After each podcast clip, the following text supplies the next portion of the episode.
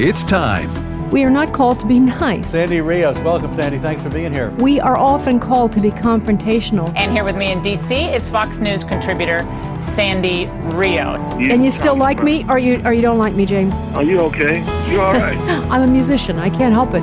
Uh, longtime Fox News contributor Sandy Rios, thanks very much for being with us. We have, I think it's four to one youth in America wants gay marriage. Our kids are the product of public schools. No wonder they poll the way they do. It's time to stand up or we're going to lose everything we have. Director of Governmental Affairs for the American Family Association. Step up, speak up, say something, do something. This isn't a game. This is real life. Sandy Rios is with the American Family Association, a pro-life radio talk show host. Some things are worth fighting for.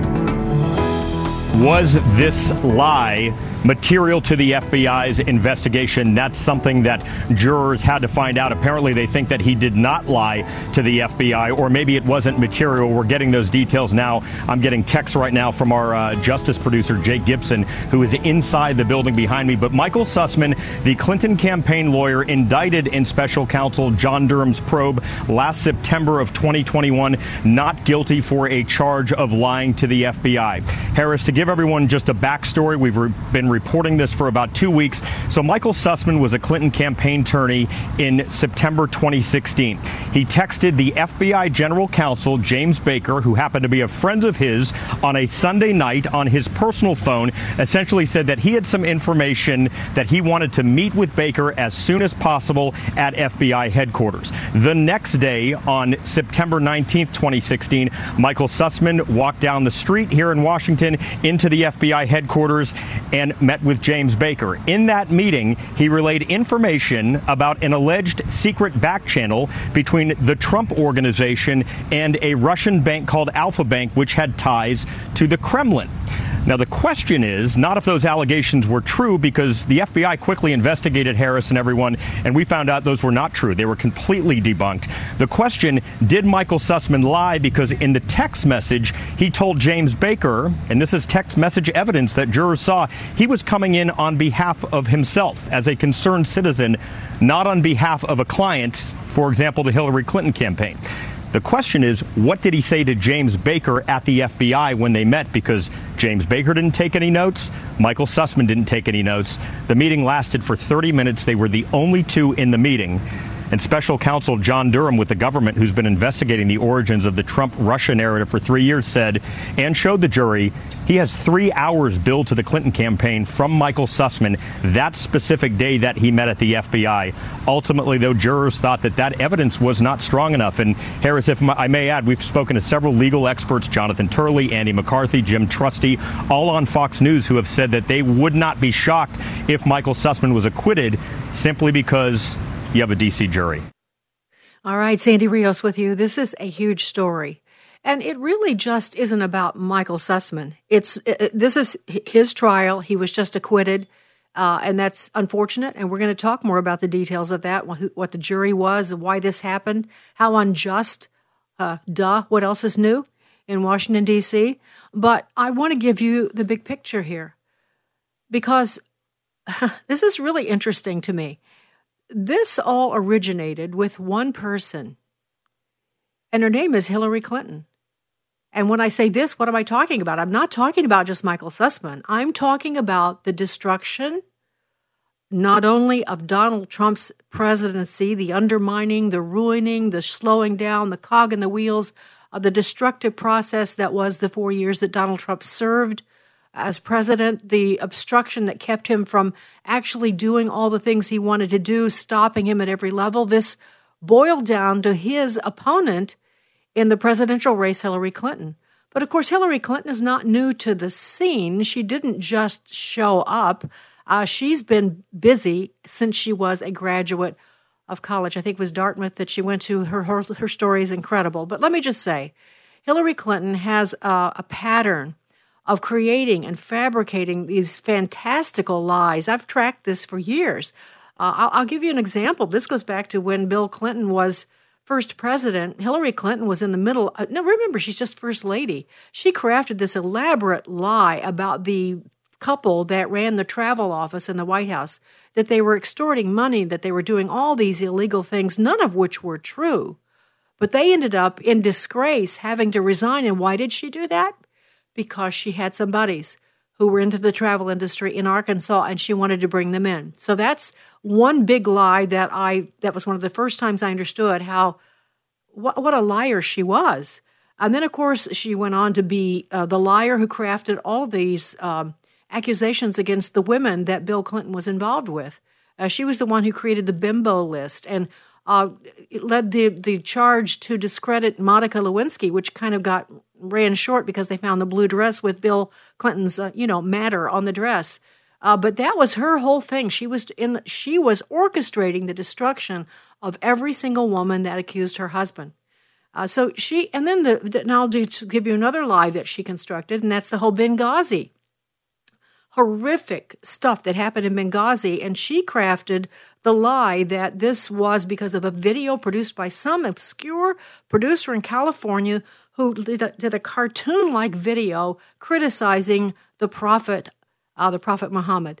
It was laughable, and yet it worked, uh, and it thwarted the investigation. And so, Miss, uh, you know, I hate to tell you my nickname for her, so I won't.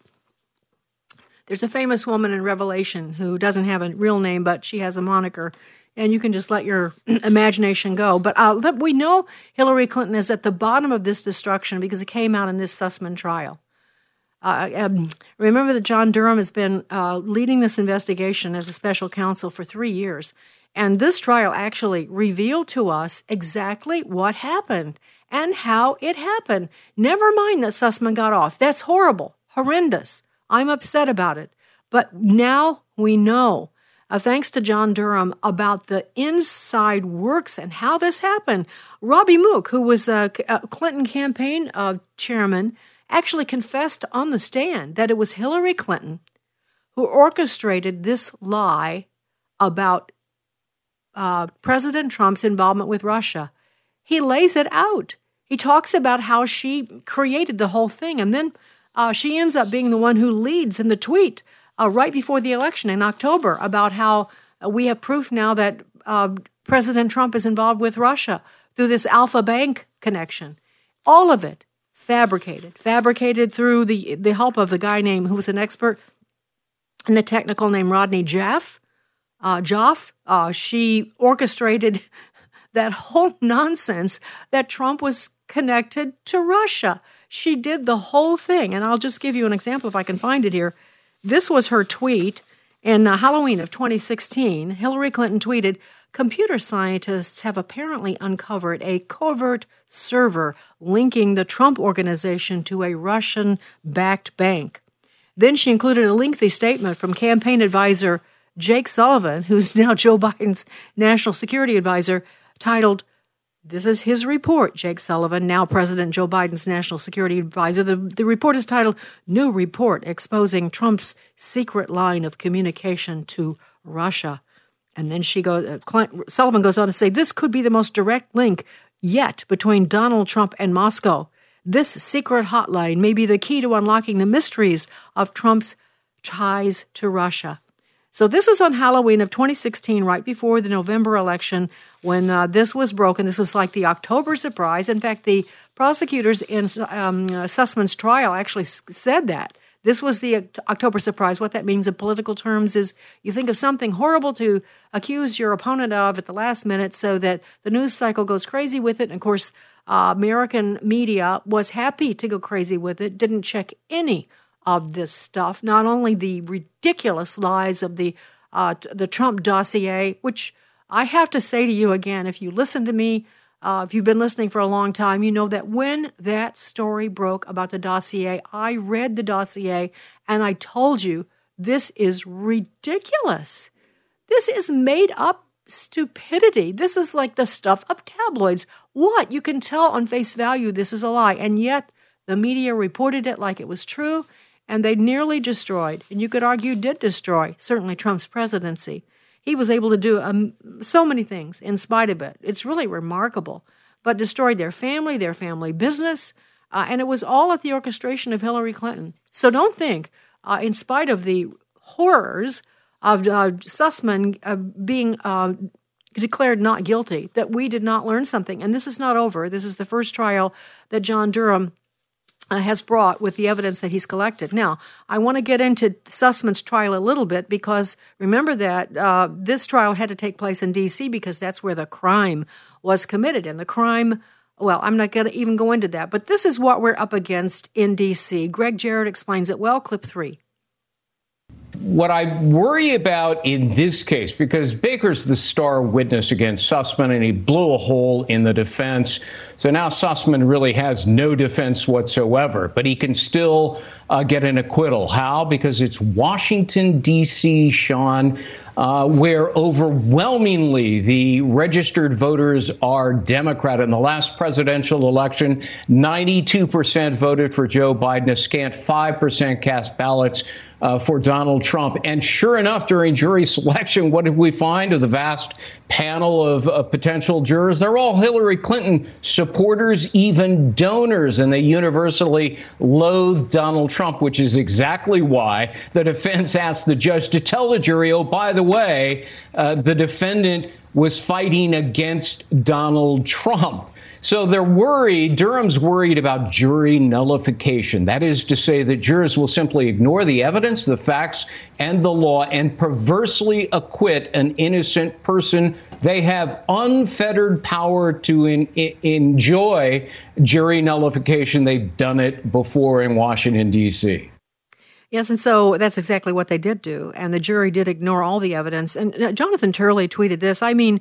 He says, I mean, he is facing a jury that has three Clinton donors, an A O C donor, and a woman whose daughter is on the same sports team with Sussman's daughter. With the exception of randomly selected people out of the D N C headquarters, you could not come up with a worse jury. And then I want to also remind you, Christopher Cooper, who was the judge in this, Uh, presi- who presided over the Sussman case, uh, was a, an acquaintance with Sussman. They went to school together. The judge's wife has represented former F B I lawyer Lisa Page. She's the one who was the lover of uh, uh, Peter Strzok, who went back and forth about how they were going to get rid of Trump. Trump. So his wife represents Lisa Page. Although President uh, uh, John Durham, for whatever reason, did not push for the judge's recusal, he recusal, trying to hurry here. Cooper was appointed by President Barack Obama following unanimous Senate confirmation. He and his wife were married, are you ready, in nineteen ninety-nine, and Merrick Garland, now the Attorney General, offici- officiated their wedding. Uh, the uh, judge, you know, was active with the trial. He limited the evidence that Durham had that, uh, that the Alfa Bank data was, not only did Sussman lie about it, it was inaccurate data, it wasn't even true, but they were not, the judge prevented the uh, Durham team from presenting that evidence. Uh, ladies and gentlemen, we have broken down.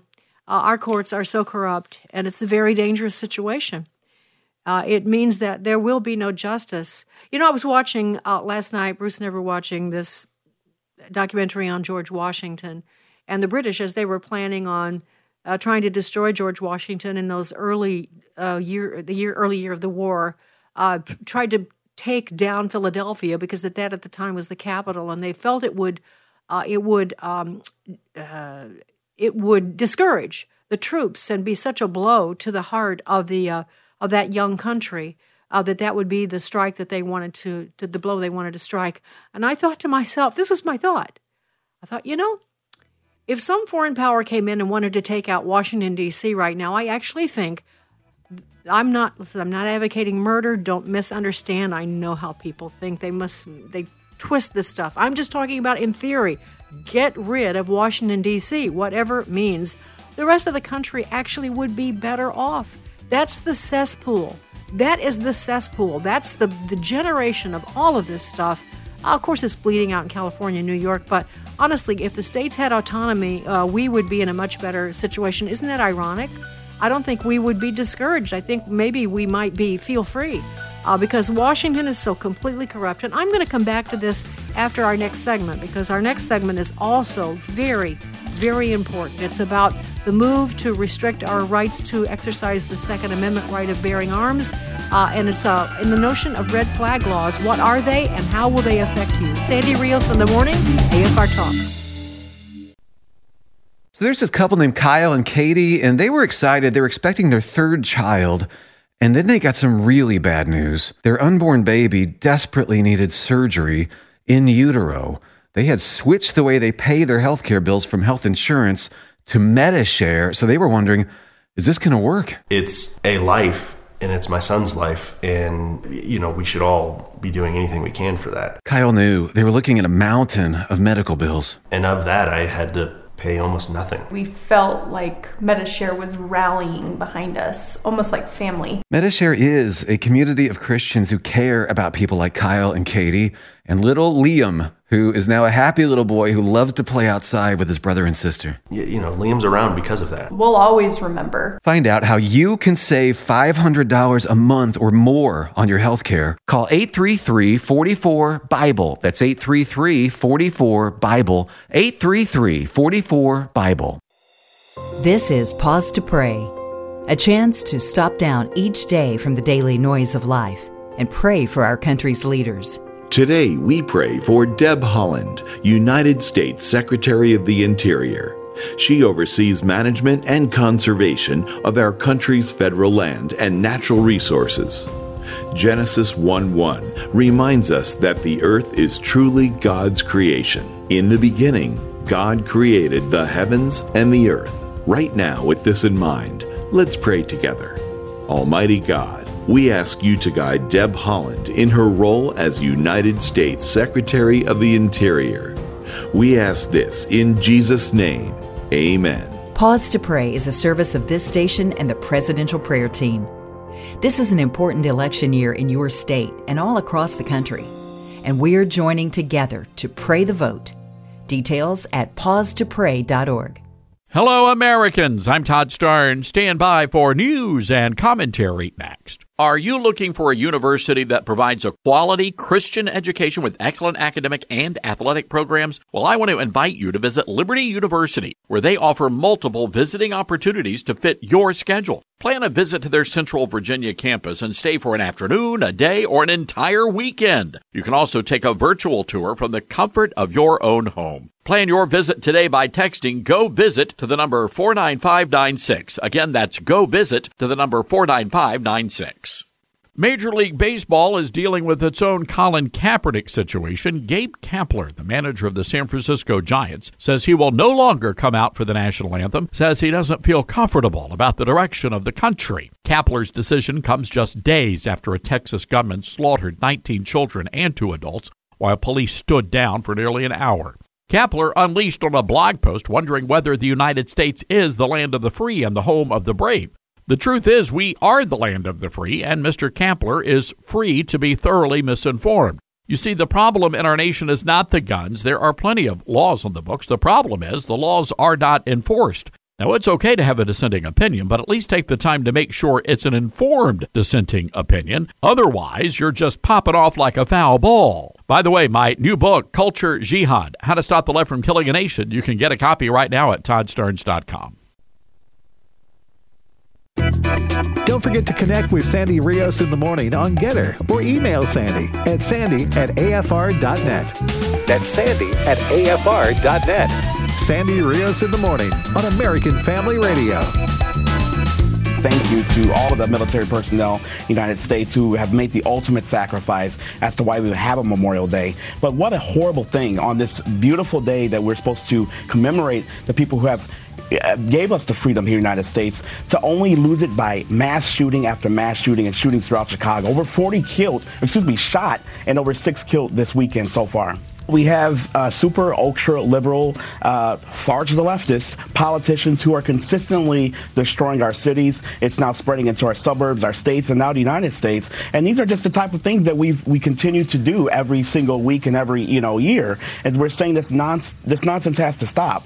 And until we get effective leaders within these positions to revitalize these distressed neighborhoods and be honest, be real. Like here in Chicago, we have black on black crime, we have brown on brown crime, and yes, we have white people doing things. things as well. But we need someone who's going to take the position and say, you guys need to cut this out. And if you don't do it, this is the accountability and this is what we're going to do to you. It's not happening here. It's not happening.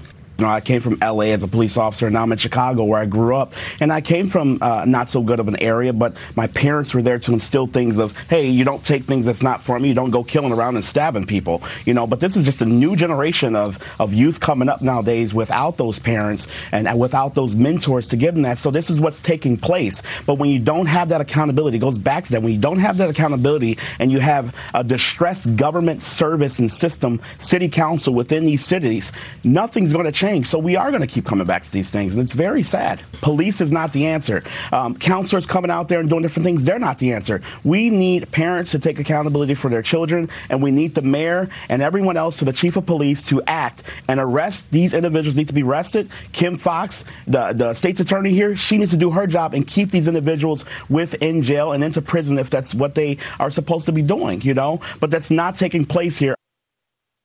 All right, that's Keith Thornton. He's a police dispatcher in Chicago. And, of course, he's uh, pleading what others are pleading. President Trump said something similar at the N R A. It's a family life. It's the breakdown of families. It's the last lack of, lack of discipline. It's the lack of enforcing the laws that are on the books. Uh, but the point that he made that maybe wasn't made as clearly as I'd like to make it, and that is that violent crime is surging in cities where there are strong gun laws. Cities like uh, Chicago, Philadelphia, New York. Over the weekend, Memorial Day weekend, fifteen people were killed in Philadelphia. Uh, and in uh, Chicago, nine were killed and forty-seven people injured. There were nineteen shootings in New York, five dead and eighteen injured, and I could go on. Uh, and these cities have the strongest gun laws in our country. And yet, the solution to the shooting in Uvalde for politicians is more gun laws, more restraints on owning guns. And that's why I've asked Nicki Goeser to join us this morning. Nicki is the executive director of Crime Prevention Research Center. Often John Lott, who's such a good friend for such a long time, is my guest. He's the founder of this, and Nicki is now his new executive director. Uh, and she has written this terrific article in Real, Real Clear Politics about red flag laws and unintended consequences. And honestly, it's got such great stuff in it. I hope we can get ninety-nine percent of it in, and we're going to try. Nicki, thanks for joining me this morning. Thank you for having me on. Hey, all right. So, um, Nicki, uh, the, everybody seems to be like gathering around these red flag laws. And in fact, as you point out in your article, Rick Scott, who is now a senator, when he was governor of Florida, uh, was in favor of red flag laws. And I th- I hear uh, uh, Adam Kinzinger, the congressman, sort of not necessarily talking about red flag laws, but more more gun restrictions. So the The Democrats are united on this red flag law concept, but Republicans are beginning to come around too, and that's alarming, and we need to make the case why. What are red flag laws? Uh, red flag laws are, you know, basically what people also call an extreme risk protection order. And, uh, you know, it's, yeah, it's concerning that so many Republicans are now starting to cave to this. I actually testified before Congress last year uh, opposing red flag laws. Um, and let me tell you, you why. Number one, it's unconstitutional. There's no due process. You don't, you know, it's done ex parte. You don't even know there's a hearing. You're not there for the hearing. You don't get to plead your case to the judge. You, you don't get mental health experts involved at all. Um, you have no legal representation. And, you know, all the judge sees is a, a written complaint. And he decides, okay, well, um, I'm going to, you know, send the police out and have them take away this person's gun. And it could be a, it could be a false complaint. It could be somebody, you know, seeking revenge, someone who's angry with you, an ex. It could be even a stalker, somebody that wants to make sure you are absolutely helpless. And I gave myself as an example, um, you know, in this opinion piece. You know, my husband, Ben, was murdered in front of me back in two thousand nine. He was murdered in front of me by a man who was stalking me. And we were totally helpless. You know, couldn't I couldn't defend Ben or myself. And, yeah, I was depressed. Yeah, I had nightmares. I think that's normal. Um, I think just about anybody can understand that. Now, was I suicidal? Did I want to kill myself? No. But I, I'm, I'm just being honest. I mean, when I would go to bed at night, I would think to myself, you know what, if the good Lord wants to take me in the middle of the night, I'm okay with that because this is really, really difficult. But you can understand how someone may misinterpret that. And it could be someone very well-meaning, you know, a family member, a friend, thinks, gosh, you know, Nikki's really depressed and we know that she owns guns. And then what would that do to someone like me? You know, so in other words, if they reported, if they reported, a, fav- a family member wrote and said, Nikki has lost her husband, she's depressed and she has guns and I'm concerned, I think they need to be taken away. So the way this works is the judge would take them away and you wouldn't have any time in court. Is that right? What what would be your rights in that case? Can you make, can you push back? Can you, what would happen to you? Oh, it, you would have to, you would have to hire an attorney. And it could cost, you know, upward of ten thousand dollars and take months and months and months, and you may never get your guns back, you know. Um, it's, red flag laws are very concerning to me. I think they can do more damage to people. Um, you know, if, if you're truly concerned that someone is suicidal, uh, simply taking away their guns is not a serious response. I mean, there. Let's face it, there are a lot of ways that you can kill yourself. Uh, mental health needs to be a focus in this country. We've got a, a real problem in this country, and we don't fund uh, mental health. Yes, and, and give people uh, Nikki, actual help. Yeah, let's talk about that. Can we talk about that in just a second? Let me let me drill down on something here. I want to make sure that people understand that based on what red flags law would provide, any relative, friend, a neighbor, a police officer, or a judge could decide to just take away your gun because they're concerned about you or they're worried or you've had some, you said something. I'm not sure. And you know, Nikki, coming in the heels of having just gone through COVID where really I feel like we turned into, a, we morphed into the society where people tattle on each other, watch to see if you have a mask on, uh, if you're, you know, compliant, if you say the wrong things. It is not a leap by any measure to think that any category of those persons uh, could tattle on you, could report something false, could twist or misunderstand, uh, and have your ability to, to defend yourself taken away because of their opinion without the ability to fight back. I just want to press down on that because I think that's very important. You also made it clear that uh, a hearing is very expensive, and so you would have to hire an attorney. It usually costs around ten thousand dollars, and most people just can't. Most average people just can't do that, and so they just give in because there are some red flag, flag laws in place already. So uh, let's go to the mental health right. thing, though, because that's what we've got, you know, raging in the streets right now. Like in Uvalde, this guy was carrying around bags of dead cats. He gave plenty of signals that he was sick. And this is uh, seems to be the, the case with so many of these shooters. So what is on the law to stop that, Nikki? It has always been possible to take a dangerous person's guns away. All fifty states have involuntary commitment laws.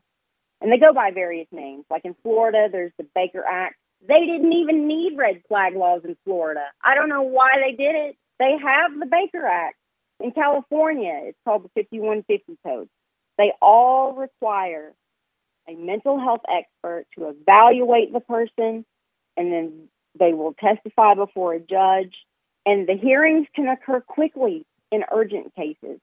And, you know, if, if those facing a hearing can't afford a lawyer, the judge provides them with one. That's not the case with red flag laws. And judges have a lot of flexibility when ruling. You know, if, if the person on trial does not agree to voluntary psychiatric treatment, then, you know, they might be committed involuntarily or have their guns taken. Or, you know what, the judge could say, there's nothing wrong with you. This is a false accusation. Go home. And you can keep your guns, by the way. And you are saying that those laws, the ones that give you recourse, a chance to have a hearing, a chance to defend yourself, are on the books, uh, but with the red flag laws would prevent that kind of defense. I want to read a paragraph from your article. By the way, it's at Real Clear Politics, Uh, and it's called Red Flag Laws and Unintended Consequences. And we will put that on our uh, Getter page, by the way, so you can see it also. The, this paragraph says, a person intent on violence may not even need a gun to inflict mass carnage. Are we going also to take away cars? Gun control advocates find it much easier to conjure up new laws without protections than to fine-tune laws already on the books. They find the time that times of national grieving present an opportunity to push new measures through Congress. Just say a word about that, Nikki. Yeah, you know, I think that unfortunately these tragedies, when they occur, um, people with an agenda hop right on it. They hop right on it, and unfortunately it seems like it's the good law-abiding people that end up having their constitutional rights stripped away from them when these law-abiding people did nothing wrong. Um, it's very concerning, and I really hope that people will think and think again about this. Look, you would think someone like me would support red flag laws, but I don't. You know, I had a stalker. He's violent. He murdered my husband right in front of me. Um, I believe in due process. Due process is absolutely vital. Um, and And I don't ever want to see due process taken away from American citizens. You know, going back to your uh, particular scenario, um, you said you said just a few minutes ago that after your husband was killed in front of you, and uh, a lot of the nights, you know, you were very depressed and wanting to. I don't know if you wanted to kill yourself. There's a difference in wanting to be dead and wanting to kill yourself, but some people might twist that into attempted suicide. But you make the claim in this article that red flag laws could actually increase instances of suicide. Can you explain that, please? Sure. If you make people, especially a victim of a violent crime who's been through something extremely traumatic, um, if you make it so they are absolutely helpless and vulnerable and they don't feel safe, uh, you could make things a lot worse for them. You know, part of my ability to heal and get back out in public and society was just knowing that I had the ability to protect myself. You know, that that was that was a way for me to feel safe. And if you strip that away from people, you're going to make things a lot worse on them. And I think mm. people that would be targeted would be, and the example I gave, victims of violent crime, uh, police officers. You know, think about all of the traumatic things that police uh, see and experience. You know, we don't want to make it so that police feel like they can't talk to people about depression. You know, I'm sure it, it, if you come on to a, a horrible car crash and you see little children dead and mangled, I'm sure it's it's going to make you depressed. But you got to be able to talk about that with people. It's part of the healing process. And, and if you feel like you can't because you're afraid that somebody could go and report you under a red flag law and you could lose your gun, and if you're a police officer, guess what? You lose your job if you lose your gun. Then you're going to bottle that stuff up, and that's not healthy. You know, the other scenario of this is when you go for medical care now, they ask you to fill out these really invasive s- surveys. They want to know if you've been depressed, have you ever been depressed, what's your mental state, have you done this? And uh, we shouldn't think for a minute that that information would not be turned over and used uh, improperly by some authorities. It used to be that our, you know, medical providers had our well-being in mind, but some of them are not, no longer fall in that camp. They have political uh, views that um, they ask you if you, uh, you know, ho- have a gun in your home. They have a bias. And so we are very much at risk with these red flag laws. And if you, uh, this is a great article. It's a great way to make the argument against them. And your congressmen are going to be having to face these laws. And they're going to have to explain, you know, after this horrible shooting in Uvalde, it's all so emotional. You know, you mean you wouldn't stop this? You wouldn't pass a red flag law? That's what's going to be coming at them. So they need to be armed. Maybe you want to send this to your congressman. Send it to your senator, but send it to your friends, because public opinion matters on this. Again, it's Red Flag Laws and Unintended Consequences, written by Nicki Goeser, and also uh, by uh, Thomas Massey, the congressman. He's going to join us next week, by the way, from Kentucky. Uh, and it's um, from the Crime Prevention Research Center. By the way, their uh, website is crime research dot org, crime research dot org. Nicki Goeser, it's nice to meet you uh, on the by, on the over the air. I look forward to meeting you in, the per, in person. Thanks for joining us this morning. Sandy Rios in the morning. Hi, I'm Mark Harrington, founder of the pro-life group Created Equal and host of Activist Radio, The Mark Harrington Show.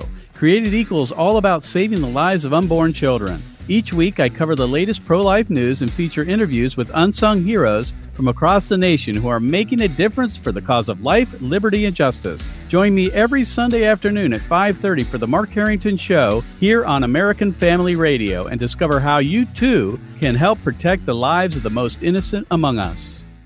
What does the American Family Association stand for? We believe true morality flows from biblical principles and directs people to the manner in which God intends them to live. These values and more are part of our mission to inform, equip, and activate individuals to strengthen the moral foundations of our culture. We also support the church. We want to be a leading organization in biblical worldview training for cultural transformation. Thank you for standing with us as we seek to stop the erosion of godly values. And I will make boys their princes, and infants shall rule over them. My name is Abraham Hamilton the third, and this is the Hamilton Minute. According to an audit tool provided by the software company SparkToro, it has found forty-nine point three percent of the twenty-two point four million followers of Mister Robinette's official at POTUS Twitter account are fake bot accounts. The information was unearthed due to Elon Musk's due diligence query following his bid to buy Twitter. So the man who got over eighty-one million votes in the twenty twenty presidential election, the most popular presidential candidate in American history, can't even get fifteen million Twitter followers? Right. Prior to being banned from Twitter, I'm pretty sure former President Trump had over sixty million people following him there. Ain't that something? Listen each weekday from five to six p.m. Central for the Hamilton Corner with Abraham Hamilton the third, public policy analyst for the American Family Association. The following are real-life stories from Trinity Debt Management. My story begins with debt, a lot of debt. I used my credit cards as a source of income. It was not a good situation. I couldn't pay my bills. The interest on the cards was really high. If you're in debt and you need help, call Trinity at one eight hundred seven eight eight one eight one three. I initially was scared to call, and immediately I felt relief. They contacted all of our creditors, and they put us on a plan for success. Trinity will consolidate your accounts into one easy-to-manage monthly payment, reduce your interest, and possibly improve your credit score. You'll save thousands. I've been able to pay off close to fifteen thousand dollars. We're doing a lot better. Please pick up the phone and see how affordable and easy it is to pay off your debt. It's a godsend. We're debt-free for keeps. Call Trinity at one eight hundred seven eight eight one eight one three. That's one eight hundred seven eight eight one eight one three. This is Frank Gaffney with the Secure Freedom Minute. We seem to have dodged a bullet last week at the World Health Assembly. No, it wasn't the nine millimeter kind President Biden wants to restrict. Rather, it was one Team Biden aimed at our sovereignty via proposals to let a proxy for the Chinese Communist Party dictate what constitute public health emergencies of international concern and what we'll do about them. Unfortunately, world government types are sure to resurface this gambit in the future. Worse yet, the global resetters simultaneously meeting in Davos unveiled two new digital mechanisms for imposing their totalitarian ambitions. As a courageous freedom fighter named Doctor Naomi Wolf has warned for over two years, such vaccine passports will inevitably usher in what the C C P calls a social credit system. Her brilliant new book, The Bodies of Others, is an instant bestseller and required reading for American patriots. This is Frank Gaffney.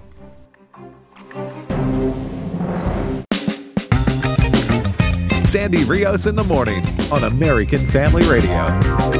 Today we got a lot of great information that was frankly shocking to me as well as Donald Trump's attorney, but will be incredibly helpful to our case. Um, we heard testimony from Baker yesterday from Elias, who completed his testimony, and basically everybody is finger pointing, which is exactly what you would suspect.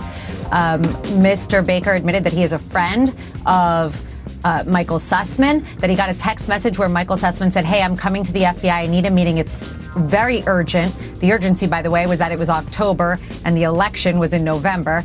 But I need to come speak to you, not on behalf of my clients or anyone else, for me as a good citizen. Remember, they're friends. He knew he worked for the D N C. He knew he also happened to be Hillary Clinton's campaign general counsel.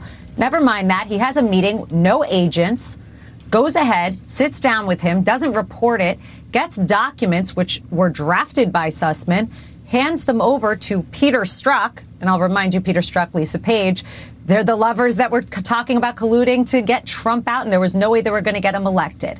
What's worse is today, Sean, yep. we heard the most disturbing part, which is that when the F B I general counsel, Baker, finishes his term at the F B I, has to resign because he's under investigation from the Durham uh, probe, he goes in and says, I need a job, goes to Sussman and tries to get a job at Perkins Coie, doesn't get it, then goes to where he is now, Twitter. That was Alina Haba. She's one of the attorneys for President Trump, just commenting. Just uh, there's so many observations about the Sussman trial. And again, let me emphasize to you that this is not just about Michael Sussman. Uh, he is like he was accused of lying to the F B I, which he did, according to all sources.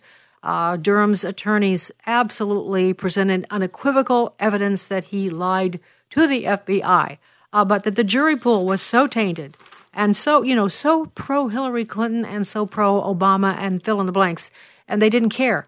Uh, so, and the, the judge, of course, was an Obama appointee uh, who was acquainted with Sussman, uh, whose wife uh, was representing, you know, Lisa Page. You just heard her mention the attorney, the uh, uh, the F B I attorney who was having an affair with Peter Strzok. Are you following this? We need uh, like a flow chart. Uh, it, the whole thing just because it translates to equal, whatever all of that is, it's equal rigged, completely rigged. So you got Michael Sussman, who was working for Hillary Clinton's campaign in the fall, a month before the election, coming to the F B I saying he's just a concerned citizen. He says that in a text uh, to Jim Baker, uh, the, uh, ch- the uh, chief counsel at the F B I. Who knew? Trust me. Who knew all about this? This was a complete collusion. And by the way, could I just make the point that this was an attempted coup? This, ladies and gentlemen, was an insurrection. This was an insurrection. And yet, as you can see from what happened with Sussman, they will never be brought to justice, not right now, not in the immediate future. But the thing that John Durham has done for us is he's got the record on the books of what actually happened. To anyone who has an ear to listen, who really has an ear for truth, it's there. The records are there. Let the record show that Hillary Clinton masterminded the destruction of, um, uh, yes, what's his name, President Trump's uh, presidency, tried to stop him from being elected because, of course, she wanted to be elected. And this Miss uh, Communist from another land who's been here for, she's not from another land, she's from Chicago, Park Ridge, I should know. I'm just being metaphorical, but um, she is from another world from my perspective. I don't know how two girls who grew up in Illinois uh, came out so differently as me and Hillary Clinton, but it happened. Uh, she has become an enemy of this country in every way, just wicked in every way. Uh, so she masterminded this, and I guess the amazing thing is that people went along with it. The F B I went along with it. They were all in. They were fine with it. And to make this more damning, if it's possible, for the F B I and the collusion of the F B I with uh, Perkins Coie, with uh, the Justice Department. It's all one big happy family. They pick their juries and everybody gets off scot-free. That's what keeps happening. Matt Gaetz was on with Tucker Carlson last night, and this was a story that I had not heard. I'm not sure anyone else had heard before it was broken last night. Well, except for some insiders like Matt Gaetz and Jim Jordan. But uh, listen to this, clip four. We got a report from a whistleblower that we confirmed through multiple admissions, including this letter, showing that the Democrat Party's law firm, The law firm that received forty-two million dollars from the Democratic Party has this co-located workspace that they operate in concert with the F B I. Why in the world would that be the case? Why would Christopher Wray allow it to continue? Then you also have to ask yourself, why within the last twelve months was the person on behalf of Perkins Coie operating that, that worksite Michael Sussman himself? And we heard through this trial that you just referenced that the F B I believed Michael Sussman was lying to them in twenty seventeen when he was shuttling false information about Trump into the intelligence process. And now we learned for four years after that lie, Michael Sussman was in fact operating this secure work environment. So what reason would there be for that, and what leverage would the Perkins law firm have over the F B I given this work they're doing together? I have spoken to former federal prosecutors on the Judiciary Committee and throughout the country, and I have not heard any describe a relationship like this with a private law firm, and especially because Michael Sussman was an election lawyer. Why in the world would an election lawyer be operating this facility in this way? And our concern is that politically motivated dirt was being converted into politically motivated investigations. That's why Jim Jordan and I are making demands for answers on Christopher Wray immediately. And it's, it's my hope, certainly, that we shut this facility down. The Democratic Party shouldn't have this special access, special portal to the F B I, especially knowing what we do now, that they were often trying to take this opposition research and then use that for law enforcement and counterintelligence purposes. All right, Matt, as always, does a great job of explaining, but let me let me drill down further if I can. So Perkins Coie is the law firm. Look, in, in D C, there's uh, law firms that represent Republicans or conservatives. Cleta Mitchell was part of the largest one in D C before she got uh, asked to leave because of her involvement in January sixth, because the Republicans have no courage. The Democrats are, you know, I can't think of a nice word. Let's just say they're bold. And so Perkins Coie is their law firm, all right? Uh, Perkins Coie is the law firm that hired Fusion G P S. Fusion G P S is that opposition research company that got a hold of, created, it turns out, that Russian dossier. So Perkins Coie hires Fusion G P S. They're all joined at the hip. And then they, uh, Perkins Coie, of course, represents the D N C. And during the Clinton email server fiasco, which is more than a fiasco, it means that a sitting Secretary of State was allowing her email to be accessed by foreign powers, and they were. But, of course, we got over that because Jim Comey helped and others helped. And, and then Missus Clinton herself created this lie about President Trump being involved with the Russians. It's so silly. Why didn't we have a laugh track? But we, you know, the news media kept telling us it was true. And so, as uh, Marx said, you tell a lie often enough and people will believe it. And so that, and so it was. Russian collusion, President Trump. And it all came from Hillary Clinton to, so that she could win the campaign and um, destroy his presidency when she didn't. So Perkins Coie is this law firm representing the Democrats. Now, now, in the midst of this law firm, right there, which, which all Democrats, working for Democrats, working to get Hillary Clinton con- uh, connected, working to destroy Donald Trump, shows up this F B I station, like a little place there where they have access to F B I files, F B I records. They have direct access to the F B I. And the person running it is the guy who's the Clinton campaign attorney, John, or Michael Sussman. He's the one that's manning the F B I station. This is just bizarre. This is bizarre. And I would say that, um, you know, uh, well, Conservative Treehouse, he has a different name. He goes under by Sundance also, is pointing out uh, that this portal gave uh, uh, access to F B I databases. And he talks about how many Uh, breaches of F B I databases, which is top secret information on American people. It's it's uh, like a little dossier on every almost every single one of us. Uh, and the there were some there were huge abuses of that beginning in twenty twelve, and that's when this uh, little workstation in uh, at Perkins Coie law firm showed up, twenty twelve. And so suddenly there are all these American people that are being surveilled by somebody, and they're not necessarily F B I people. And Michael Sussman is the one in charge of that station.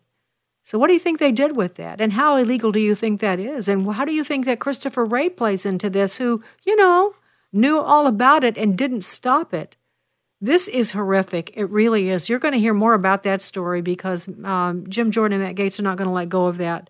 But that just shows you how corrupt this is.